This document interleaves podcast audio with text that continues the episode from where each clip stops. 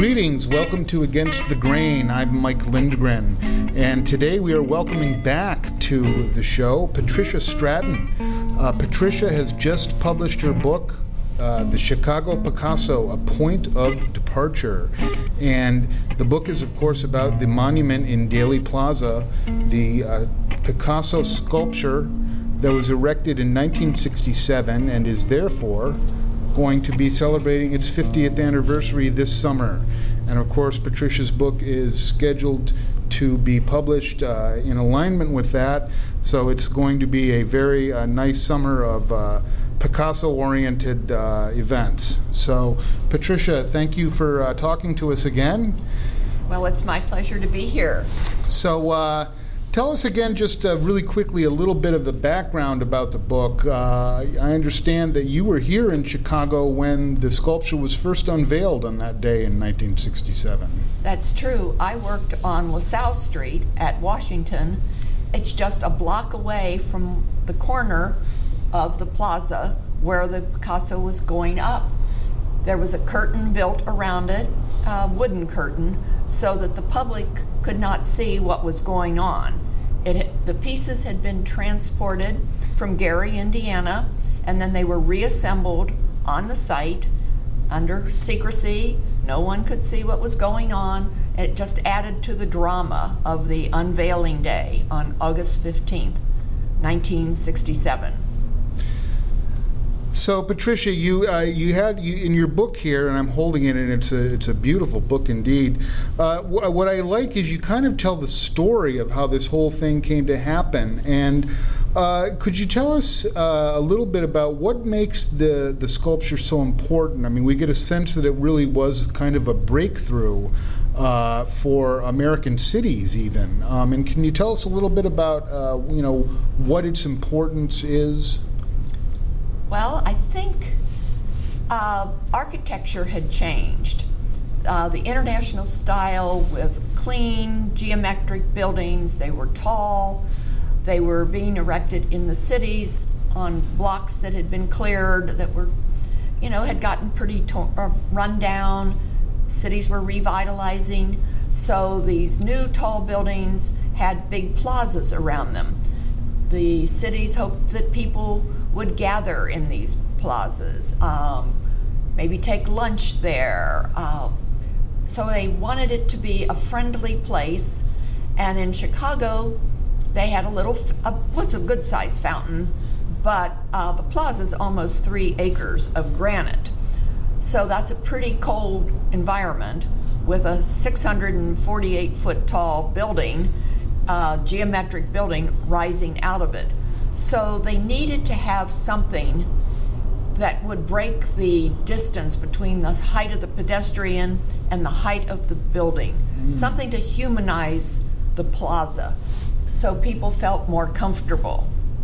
This sculpture, being so large, was so different from the traditional statues that people were used to seeing in public areas.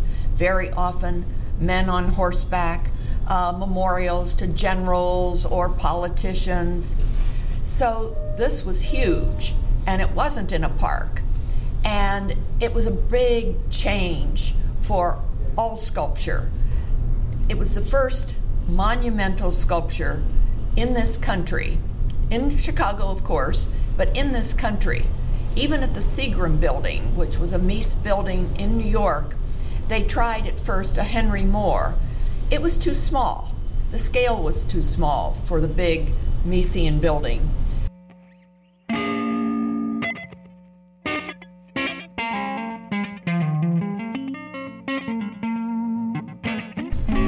So again, we're here with Patricia Stratton. We're talking about the Chicago Picasso, A Point of Departure, which uh, you can learn more about at chicago picasso dot com.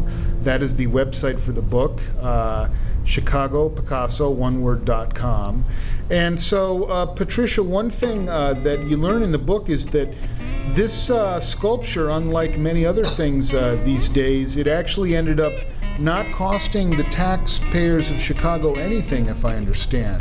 Oh, it, it did not. And because it had such a mixed reaction when it was first out, and uh, unveiled and available for people to see, I mean, people would not have wanted public money to be spent on this at that time.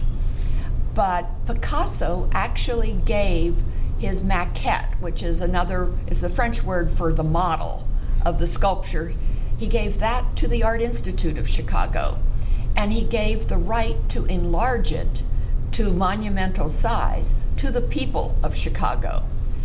So then there were the construction costs, and the architects had thought, oh, great, we've got this great gift, this is wonderful, and he, he refused a check that the architects had taken. They had taken um, a city check, and he said no. And they were afraid he wasn't going to do the whole deal. But no, he said, it's a gift. It is my gift. So, Patricia, again, uh, you know, I was down uh, there yesterday, and I spent a lot of time looking at, at the sculpture, at the monument. And uh, really, uh, it's just, even after all these years, it's such a striking uh piece of work, and uh, really quite marvelous in, in every way, I think. Um, but you know, one thing that kind of you'd hear people say over and over again is that they're not really sure exactly what it is.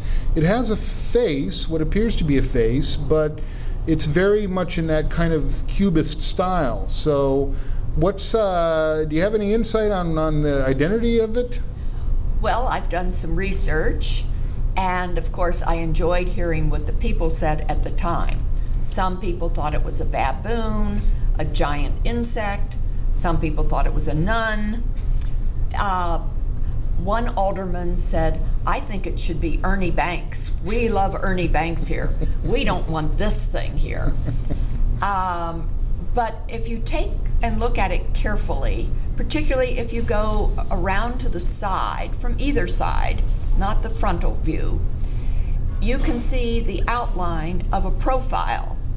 And with, so you can see the long nose, the lips, and then the people think those big things on each side, those big metal plates, could be hair, could be wings. I guess Mayor Daley kind of hoped those were the wings of justice for his courthouse building, but most people think that those are pieces of hair, and that it is definitely a woman with this long flowing locks of hair, and most likely would be a sculpture of his wife, Jacqueline. He spent the last twenty years of his life with her, and most all of his life he would have the woman who had become his muse, his mistress or his wife, would be in all his work, in all media. And he lived with Jacqueline for the last twenty years. He was living with her, and they were married at this time. And so I think it's undoubtedly Jacqueline. There are also a few small metal sculptures from the same period.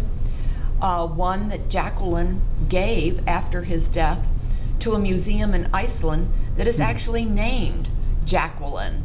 And it has a kind of greenish-yellow headband, and then the hair falls back just like any woman's hair does if you pull it back. It's definitely very similar to our piece here in Chicago. I think, uh, you know, Picasso never named it, which added to the controversy. And in one of his rare statements about our sculpture here in Chicago, he said, I am touched that the public could mysteriously share my joy over the years of my work in sculpture. In a way, my sculptures are more my children than my paintings. In sculpture, I cut through appearances to the marrow and rebuild the essentials from there. My wish is that the public, through thinking and meditation, may retrace my intentions.